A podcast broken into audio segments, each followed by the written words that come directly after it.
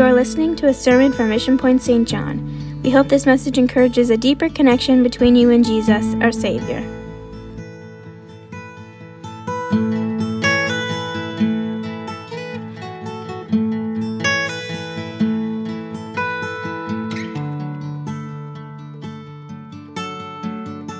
Amen. Uh, we've been going through the month of January and we've been watching some short podcasts uh, that Brother Bernard has done on many different types of questions. Uh, actually, if you want to go on to YouTube, you can. I think he's got close to a hundred of them. We just picked out a few, um, and uh, we've been watching. They're ten or twelve minutes long, and then we've been teaching about that topic following the podcast. And so we're going to do that again this evening. This will be the last one. We've done a number of those throughout the month of January. But uh, we're going to watch the podcast, and then I'm going to come and teach on the topic that he's talking about. Amen. Welcome to Apostolic Life in the 21st Century, a podcast dedicated to helping modern day believers live out the teachings of the first century church.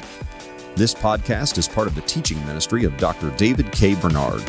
Dr. Bernard has dedicated his life to studying the Bible and helping believers apply its message to their daily lives. In Apostolic Life in the 21st Century, Dr. Bernard answers your questions about what the Bible teaches and how those teachings apply to everyday life. Thank you for joining us for this broadcast. In Psalm 101:3, David said, "I will set no wicked thing before mine eyes." Now, early Pentecostals established guidelines to try to protect themselves from moral impurity, particularly in the popular culture and in the media.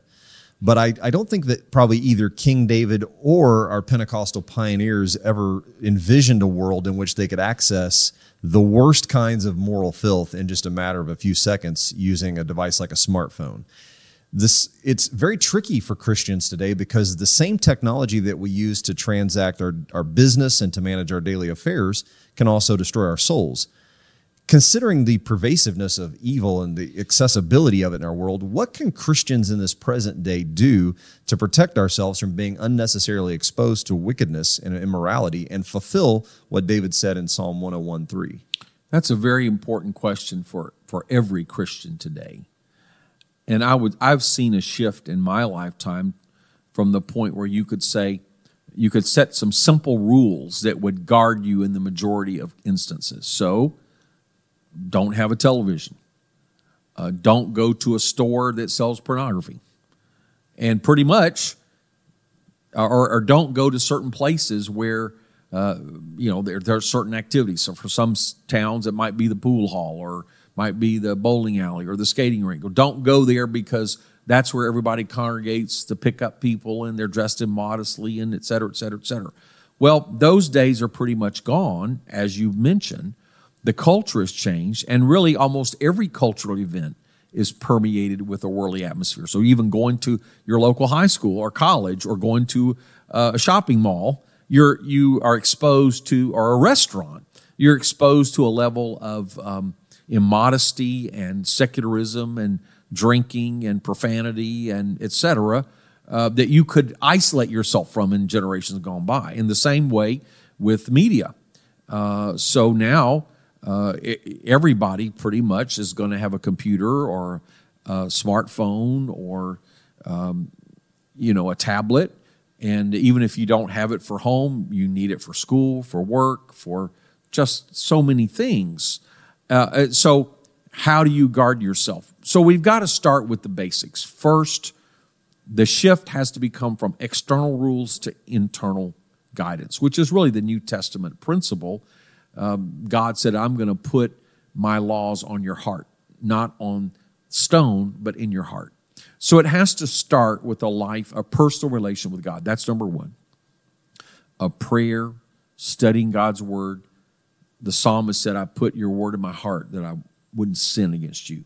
So as we internalize the word, and of course, being faithful to our local church, hearing preaching and teaching, getting involved in the social activities of church, making friends and connections in a wholesome way with depending on your age, the youth group, young families, men's ministries, women's ministries. So all that has to do with your relationship with God. That's first. Second, your relationship with people. So if you're married, you're, you have to have a strong relationship with your spouse. Um, if you're single, you need to have good relationships with friends, same sex and opposite sex, but it has to be in a wholesome context. And you know who's dragging you down, and you have to minimize your time with them. Uh, you know who's a good influence and not who's a good influence. And so you surround yourself with positive influences. You surround yourself with mentors.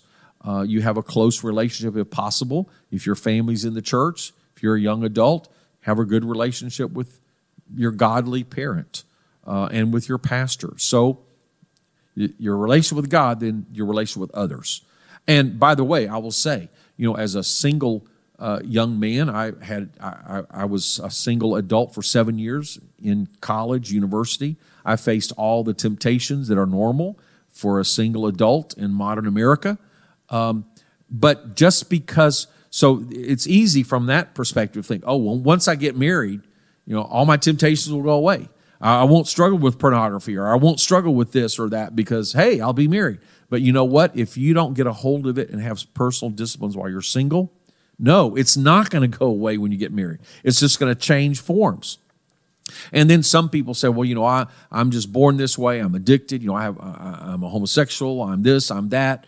Uh, but again, I would say, wait a minute. Uh, we all have personal responsibility for our lives. We all have to take control, and through the Holy Spirit, we can. And so there's no excuse for not living for God. Uh, now, I will say we all face temptations. I think they're common, and even if you're a preacher, the lust of the flesh, the lust of the eyes, the pride of life, those three, those three, three things are always with you. But you can take practical steps. So, after the third step, I would say, is to manage your environment. So, there's some places you just don't go because you know they're opening you up to temptation. Now, the challenge becomes now those places can be on the internet in the privacy of your home. And so I recommend, and this is what I did very early on, putting in safeguards. There are things you can do. There are, um, we recommend Covenant Eyes. Here at UPCI, we have a relation with Covenant Eyes where for a discount you can sign up. And this monitors your use and reports to yourself and to a trusted person, your spouse or another adult. And you, and you might say, well, I don't have a real problem in this area. Why do I need this? When I first started teaching on this as a pastor, I thought, you know what? If I'm going to teach this to my young people or to my men, I need to do this myself. And I actually had a situation where I was using a computer and it wasn't my home computer, so it didn't have the safeguards on it. And I was looking up a legal website that I'd been told about. And I was thinking, this is going to be great resources. Well, I top, typed in the name and then instinctively put .com or it actually was supposed to be, I think, .org. And somebody had created like a clone site or a fake site on purpose. And suddenly it was a pornographic website. I'm looking for this and even typing in what I think is the correct name to go to a legal resource, and suddenly here's pornography. And I was so embarrassed and ashamed. My wife was in the other room. And so I'm pushing the button as fast as I could. And every time I push the button, I guess it must have been the design of the website. I push the button to close it out. It pops up another page, another page. And the more buttons I push, the more pages. I just had to finally just turn the whole computer off. And I was so embarrassed, I went and told my wife because I wanted to be accountable to her. My point is, you can put some safeguards on your computer that while they're not perfect and while an ingenious person can get around anything, if that's what you're intending to do, at least it protects you from inadvertent exposure. It also makes you think two or three times before you transgress the guidelines. And also, if it's set up to report to someone else, that person can see that you tried to evade it or they can see that you disabled it or whatever. So I guess what I'm saying is, what do you mean, Brother Bernard? You don't you don't trust yourself? Well, I trust the Lord, but I don't trust the flesh. And so don't give the flesh an opportunity.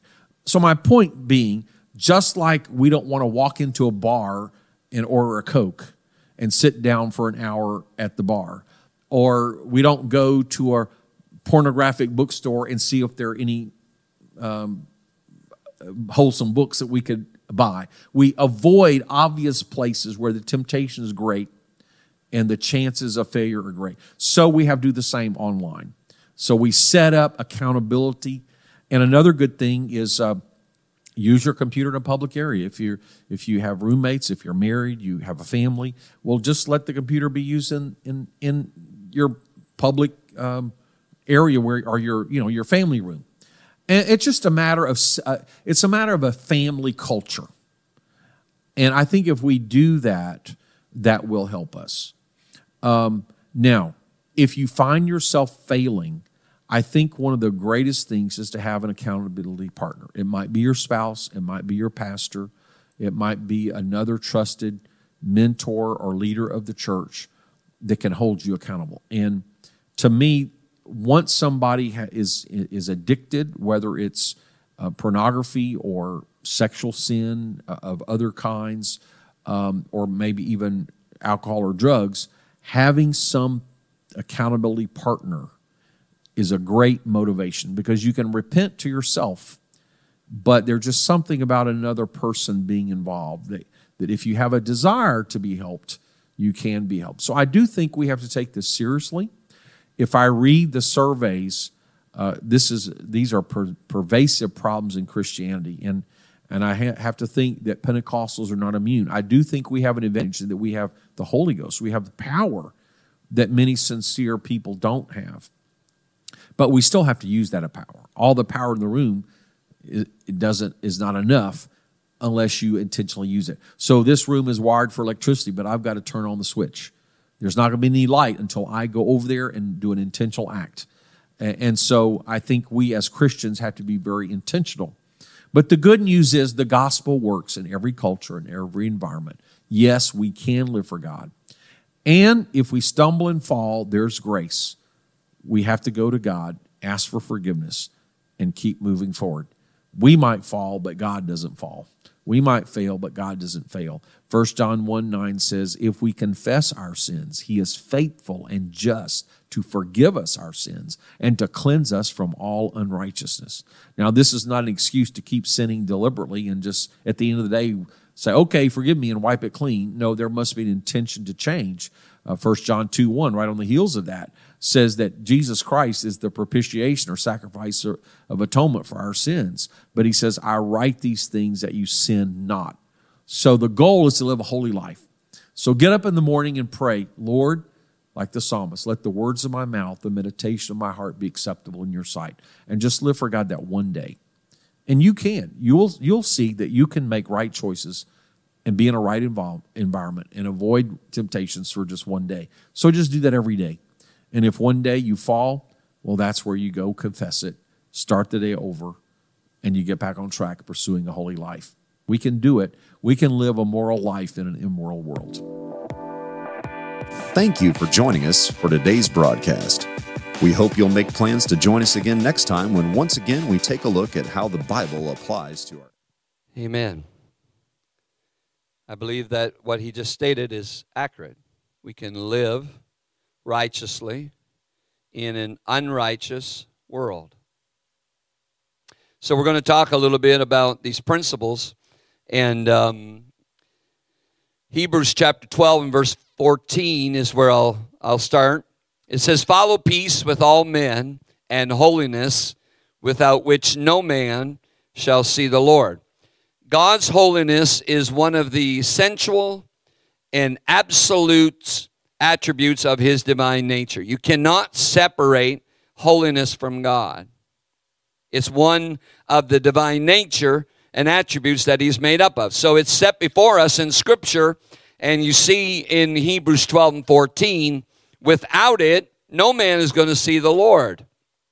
So that makes it a pretty important aspect. So it's important that we understand what holiness entails. It's a special cause for an awe or our awe of adoration of the Lord. It sets a standard uh, for all other holiness. It will always remain higher than the than the holiness of men and angels. God's holiness is uh, in opposi- opposition to sin, always in opposition to sin. it awakens uh, and deepens man's consciousness of, of his or her own sin. It sets uh, before us uh, the highest possibility of aspiration to be holy as God is holy. And the whole tone of Scripture is in accordance with um, the text that I have written to you or read to you uh, tonight. Follow peace with all men and holiness, without which no man shall see the Lord. If you look at the, the Hebrew and the Greek words, the, the scholars look at those two words and they simply uh, state what holiness is separate and apart. Separate and apart. So, uh, being holy does not only mean that you uh, withdraw from something, but rather that you withdraw unto something. So it's not just a list of things you don't do. Holiness is I want to do whatever I can to please the Lord. I want to give Him something. It's a mindset difference. So being being uh, separate and apart. Uh, it, it's uh, it's not about uh, that we're separate and holy to make others look unholy. That's not the, the goal of what's being uh, accomplished. Uh, being holy does uh, it absolutely means that you with you you're not only withdrawing from, but you're withdrawing unto. And we live in a culture that you cannot get caught up in the culture. If you look at the writings of the New Testament, Paul always goes back to creation, not to the culture because the culture, the what we would call the, the lines keep changing. So if if if you say I'm the same distance from the world as I was 20 years ago, you're not getting closer to God. Because the world has got farther away from God in in the lines of the culture the desire should be I'm actually farther from the world today than I was 20 years ago because I want to be closer to the Lord. So I'm setting myself apart, I'm separating myself uh, unto the Lord. Uh, A.W. Post, I'm going to quote him tonight, Sister Tompkins. That's her dad. Salvation, he said, is the most elastic word in the Bible. I am saved from the penalty, the penalty of sin when I am justified. Justified simply means just as if I had never sinned. He said, I am being saved from the power of sin as I am sanctified, separated unto the Lord. And I will be saved from the very presence of sin when I am glorified. Salvation is a process. I want to be more like Him. And when that becomes our, our guidance, when that becomes our roadmap, it won't matter what the world does. Don't allow yourself to get caught up in, in what's happening in the world or the culture because it will drag you farther than than where you were a year ago or five years ago or 10 years ago. Let the world do whatever the world's going to do and say, I'm going to follow peace with all men and holiness because I have absolute desire to see the Lord. Okay. Um, from God's perspective, the salvation process and the sanctification or separation holiness process are really the same. When we are justified, our sanctification is positional. For we have, as the scripture says, imputed righteousness. When we allow God to lead us into righteousness. And so I'm not dictating what's right and wrong. I'm allowing His Word to lead me into what's right and wrong. There's a big difference um, our sanctification becomes experiential when we have imparted righteousness. No, so not just imputed righteousness, when we have imparted righteousness, when we are glorified, our sanctification will become eternal and then it will be implanted righteousness. So something happens in our life uh, when you are born again. God allows your life to be changed, transformed. Uh, Paul talks about it. Be not conformed, he said, to this world, but be transformed. A transformation happens at, at uh, the new birth. But that's not the end, that's just the beginning. And so what happens is our lives, as we grow in God, we mature in Him. And I want to be more like Him. And so, as I grow in age, as I learn more about His Word, as I spend more time with Him through prayer, through His Word, then I allow that to speak into my life to eliminate the things that are contrary to Him. You cannot trust your flesh. Your heart, the Bible says, is desperately wicked. If you go by your emotions and how you feel, you will not make the right decisions. I don't care who you are. You've got to follow the Word of God, the voice of God, spend time in prayer to allow uh, the holiness to increase or grow in your lives. I cannot, I cannot do it in my own strength. You heard our general superintendent say that he doesn't trust his flesh. I used to say that to my kids all the time. I trust you fully, but I do not trust your flesh. Holiness is, is uh, so far as it appears in man, is the outcome of God's gracious work in salvation, yet without a proper exertion of one's own will and the putting forth of strenuous effort. It's never going to be accomplished by you or I. But when we allow God to work in our lives, He will do something beautiful. He will, he will bring you into realms with Him that it will never be uh, legalistic rules. It'll be a growing in love with Him. So I'm going to make a statement. Most issues of holiness are not salvation issues, they are Christian maturity issues. Only as we do not obey God in the areas of these holiness guidelines uh, that it becomes willful disobedience, and willful disobedience is a salvation issue. So, a lot of times, it's never the issue. It's whether I'm going to allow myself to say, I'm giving unto God and not withdrawing only.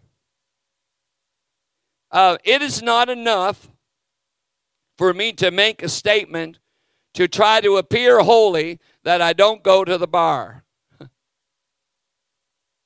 okay, that's that won't be enough to make me holy. Because I could sit home and blast people on text. No, I'm serious. And be an absolute idiot. So it won't be enough to say, you know what, I don't go I don't go to the bar. That's that's way off limits. What about gossip? What about slander? What about backbiting? What you do you see what I'm saying? So this this cannot be that it's just an external idea of holiness. God, I want you to do something inside of my heart that desires uh, to want to be more like you than I was yesterday or last month uh, or a year ago. Okay, this is this is something where I'm growing in maturity. Stop stop putting your focus on whether it's a salvation issue or not. Get it on whether it's a closeness to God issue it, it alleviates um, uh, what your flesh will desire. Now, I, I'm not going to go there. I'll stay on my notes maybe. The apostles obviously place great importance on many areas of Christian maturity, such as the fruit of the Spirit, the gifts of the Spirit, holiness in spirit, conduct and appearance. Uh, they talked about submission. They talk about proper use of Christian liberty. They talk about good works, doctrinal, spiritual maturity. I mean, there's all kinds of things that are mentioned within uh, that the apostles talk about when it comes to holiness. While one can certainly obtain salvation without understanding immediately or experiencing all of those areas, what the apostles are saying for us to maintain our salvation, there has to be a desire to grow. It's no different in the natural. If the baby is the same size and the same weight five years from now, you know that something's wrong. I wonder at times if if a spiritual x-ray was put upon us in the church, how we would be viewed in our maturity. Because yeah, we see each other growing, we see each other attending, but God, am I getting closer to you? Am I spending time in Word? That's why it is so encouraging to me to see the number the last few weeks that have been in prayer. Because I have no doubt in my mind that if you're in prayer, you can't help but get closer to Him. You can't help it. If you got yourself on a daily uh, reading of His Word, and you're taking that with all seriousness, there is no way that you cannot grow in Him. Because those are the things that help us mature in Him. You heard uh, Brother Bernard state uh, that your relationship with God, your relationship with others, uh, and then obviously making sure that you avoid um, the, the environment that is not conducive to you um, uh, being holy unto the Lord. It is extremely dangerous to know what to do and not do it. He that knoweth to do good, this is scripture, and doeth it not, to him it is sin. So, uh, only immaturity or backslidden mentality would ever ask, Do I have to? I don't, it's not about whether I have to, I get to. There was nothing when I gave my heart to the Lord that all of a sudden went into bondage. my life is not in bondage, it's the absolute opposite of that. You don't have to do anything, you get to. You didn't have to be here tonight. You got to come. You don't have to worship, you get to worship. You don't have to live for God. You get to live for God. It's a whole different mentality. Stop thinking in the terms of, I have to do this or I have to do. No, no, God, He purchased you. You get to. You get to have a relationship with Him. You get to have relationship with people that are following Him. You get to choose uh, where you should be and where you shouldn't be. No one's, no one's telling me that I can't do this or can't do that. I can be an idiot if I want. I get to not be an idiot. it's wonderful to be able to make the choices based upon my perspective. I, I just want to please Him. Okay. I always, oh, she's coming back.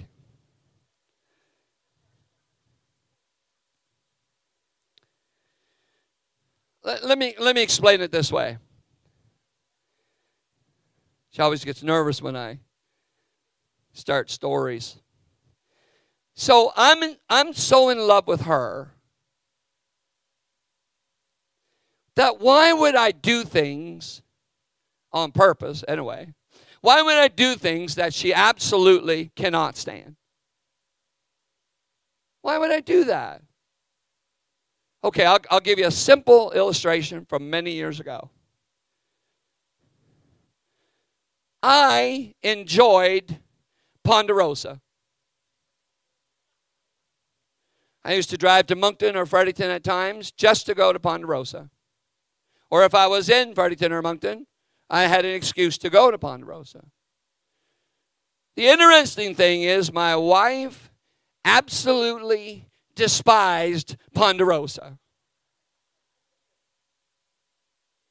So, why would I make a decision when she was with me to go to Ponderosa? That's like torture to her. So, do you know when I went to Ponderosa? When she wasn't with me. Why? Because I want to please her. It's not that I don't or I can't or I must not go to Ponderosa. Okay, this is about falling in love. This is about being in love. This is about choosing to love. This is about choice. That's in the natural. Okay, that's just a, a BC special.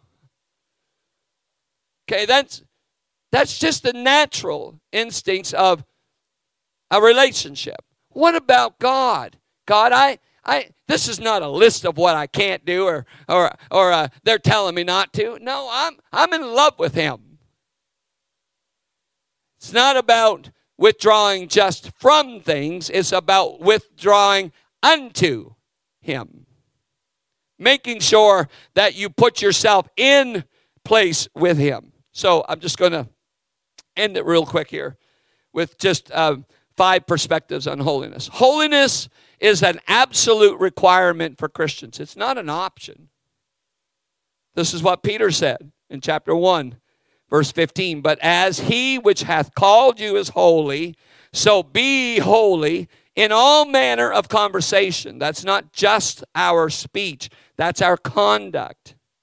Because it is written, Be holy, for I am holy. That's not an option. That's not, okay, that's if, if I want to, if I want to call myself, uh, be uh, considered Christ like, then I want to please him. Paul writes in 1 Corinthians chapter 3, he says this Know ye not that ye are the temple of God, and that the Spirit of God dwelleth in you? If any man defile the temple of God, him shall God destroy. For the temple of God is holy, which temple ye are. Simply put, if the Holy Ghost is living in your life, God's at resident. He's he's living inside of you. You are the temple for him to live in. That means you don't want to do anything to destroy your temple.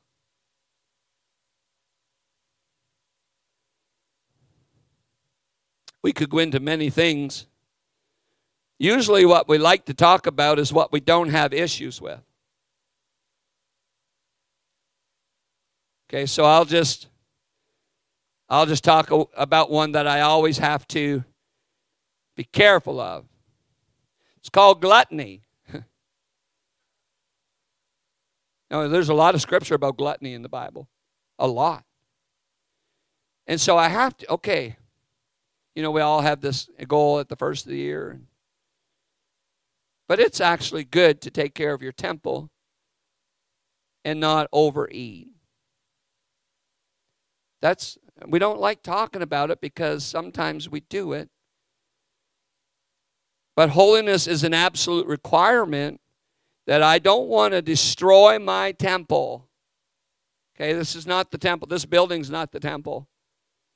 This is the temple. You are the temple. Okay. Holiness must involve separation from the world. Paul writes in 2 Corinthians chapter 6, 17 says, Wherefore come out from among them and be ye separate, saith the Lord, and touch not the unclean thing, and I will receive you, and will be a father unto you, and ye shall be my sons and daughters, saith the Lord Almighty. Having therefore these promises, dearly beloved, let us cleanse ourselves from all filthiness of the flesh and spirit, perfecting holiness in the fear of God. That's talking about it being a process. I'm not going to be perfect here, but I'm working and striving to be better than last year.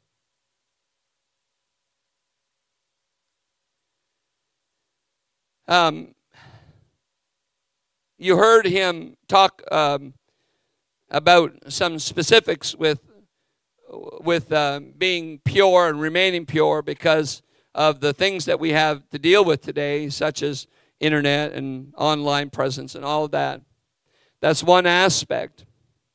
Um, and so you have to you have to come out from the world, whether it's online or not online. You got to be separate from the world if you're going to be holy.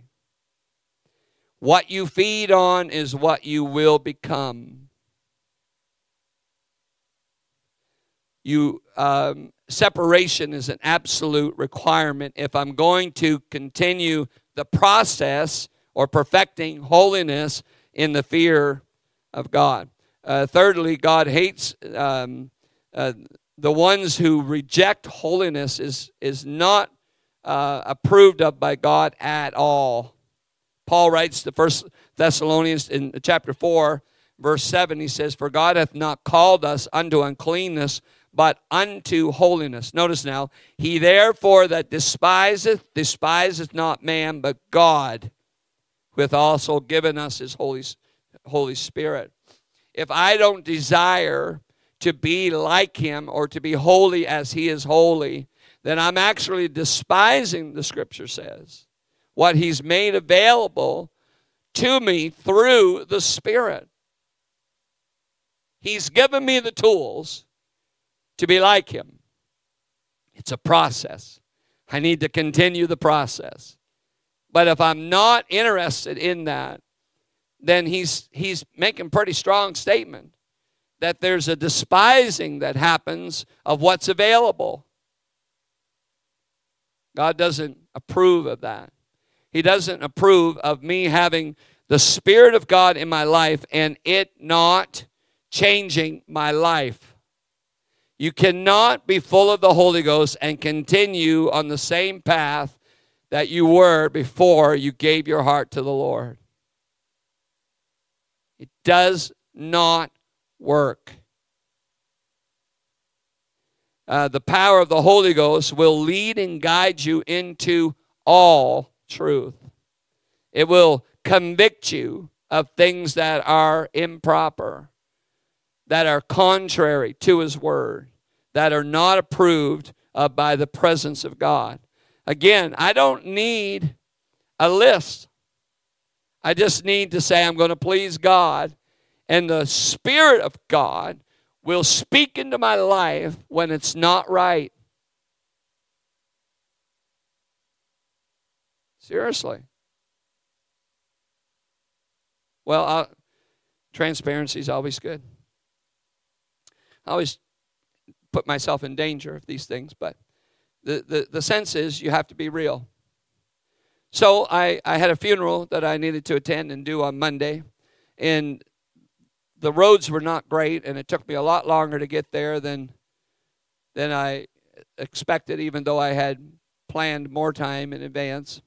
And so I'm getting to the funeral home a little later, and I'm I'm I'm getting my myself ready, and um, someone drives in and they just ask a simple question if there was parking out back. I didn't know the couple, hadn't saw them before, and I said, I don't know. Kind of like that. And sometimes your conscience is your spouse. And she just kind of piped up and she said, Brett, you didn't you really didn't respond to them properly. I said, Well, I'm kind of getting ready. Doesn't matter, you didn't respond to them properly. And when I stopped and thought about it, she was right. Could have took an extra 10 seconds and said, you know what, I, there might be parking out back, I'm not sure. You could drive around and check. Do you, do you see what I'm saying? Because now I, I went to them afterwards because I think it's necessary for us to, yeah, okay, I might not be shooting up on the corner. Okay? But am I hindering someone with my conversation? Because the disciples were always after the Lord, you know, they're, they're send them away. And, and he, he was like the opposite. He was, he was like, who, who touched me? who was it that had a sincerity of need? He was on his, he was on his way to Jairus' house, like he was busy. But someone touched him and he stopped. Who touched me? Something, something took place because of someone's need. Uh, I think uh, even Uh, no matter how long we've been in church, that we're in a process of being or desiring or going through the perfecting of holiness. And God doesn't like it when I reject that, that need to be like Him or desire to be like Him. Okay, I'm, I'm trying to wind it down. I need to stop. Number four, God demands an external witness of our internal holiness. So not only is it uh, you know, the, the scripture says that man looks on the outward appearance, God looks on the heart. That is true. But if the heart is right, then the outside appearance will be right. There's no sense of having the outside appearance right if the heart's not right. He calls, he calls the, the New Testament people that did that white as sepulchres. They look clean outside, but they were filthy inside. So the desire is God, I want my internal to be right, so the external will be right as well. Um, I beseech you, therefore, brethren, by the mercies of God, that you present your bodies a living sacrifice, holy, acceptable unto God, which is your reasonable service. Be not conformed to this world. That's what Paul's writing. Matthew says, Let your light so shine before men that they may see your good works. There's something that happens when the internal is right, it produces automatically on the outside. Okay, so my little example of the other day, I had to get it corrected. Just a little attitude adjustment. I used to say that to my kids when they needed it. Your father's going to give you an attitude adjustment. Well, my Heavenly Father was giving me an attitude adjustment with some help from my lovely wife.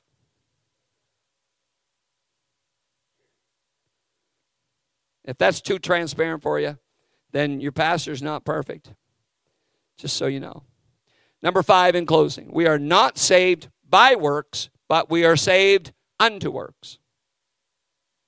Um, Paul writes to the church in Ephesus and he says, For by grace are you saved through faith, and that not of yourselves, it is the gift of God, not of works, lest any man should boast.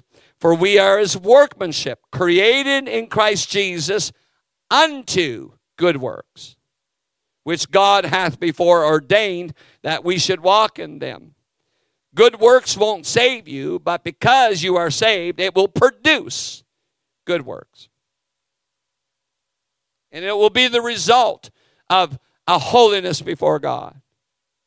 It'll bring out kindness and joy and compassion and love and mercy and grace. It, those things will be produced from our life as good works because of what God has done for us.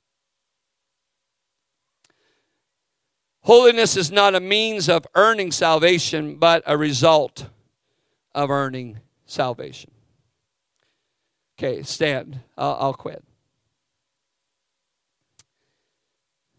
This whole, um, and Brother Bernard just kind of hit on one area, which is the online presence. And if we just go according to Scripture, it kind of transcends all generations.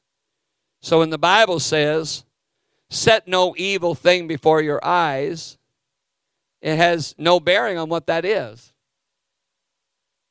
Whether it's a phone or a book or or or or an establishment, it doesn't matter what it is. Okay? It's don't get caught up in the trash talk on the internet or Facebook or whatever. That that, that's setting evil before your eyes. Don't do that. Why would you even spend time reading that? lone responding. So when the scripture, God is so in, incredible. When he when he inspired scripture to be written, it transcended all generations. Doesn't matter when you read that scripture, it works. So it doesn't matter when you read the scripture, be holy as I am holy. Doesn't matter when you read that. It has no bearing on the culture, the time period. Okay, they had they had all kinds of lustful stuff happening thousands of years ago. What happens is is a group of people that say, I'm just going to separate and set aside myself unto God. And when you do that, all that other stuff will become obsolete. It won't eradicate, but it will not be important enough. I just want to say this in, before I pray. Brother Bernard made an extremely important point about having an accountability person in your life, whether it's your spouse or your pastor or it's a close friend, not someone who's going to tell you what you want to hear, but rather the truth. It's extremely important to have someone accountable in your life. And it's not enough to say, well, I can control it. You cannot control anything. Your flesh is not going to do it. Okay, but when God's presence is in your life, He will help you overcome the world because He's overcome the world. And having someone in your life that can encourage you, strengthen you, um, be an accountable person in your life, that's a very important. If you're struggling, don't be ashamed.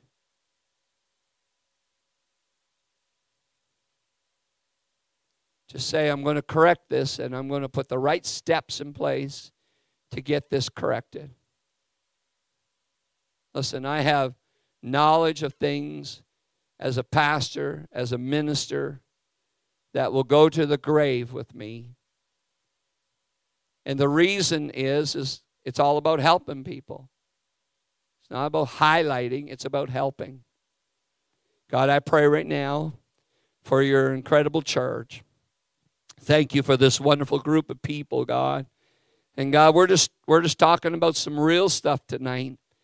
And God, we're just putting it right down to where the rubber meets the road. And I pray that every person that's in this room, God, you know exactly where every person's at. You know exactly what each person may be struggling with. You know, Lord, the things that people are needing help with. We're just going to be real tonight, God. We need your help. We need your wisdom. We need your understanding. We need your compassion. Let your mercy and grace flow, God, I pray. Lord, across this room, everyone that's watching online or listening tonight, I pray that your mighty power would minister and strengthen. God, give people, God, exactly, Lord, the hope that they need to overcome and to be overcomers. I pray, God, as people set aside themselves and separate themselves from the world and the culture around us and, and the society, no matter what it's teaching or telling or preaching, whatever, doesn't matter. God, we're going to listen to you and your word and your voice uh, and the power of the Holy Ghost, and we're going to let that, God, be our guidance. And God, that's going to be our direction because we want to be holy as you are holy. God, give each person the strength and the courage, God, to make right choices that maybe need to be made even tonight. God, I pray and ask it in the name of Jesus. In Jesus' name. In Jesus' name. Amen. Um, thank you for being in Bible study tonight. What what great church we've been having and a great great uh, turnout of people. Thank you for your faithfulness to the Lord. He is doing some incredible things. We have another baptism that'll be happening on Sunday. God's doing some wonderful things, church. Amen. Excited. God bless you tonight. Thank you for being with us at Mission Point. Thank you for joining us today. If you want more information, connect with us on our website at missionpoint.ca. God bless you.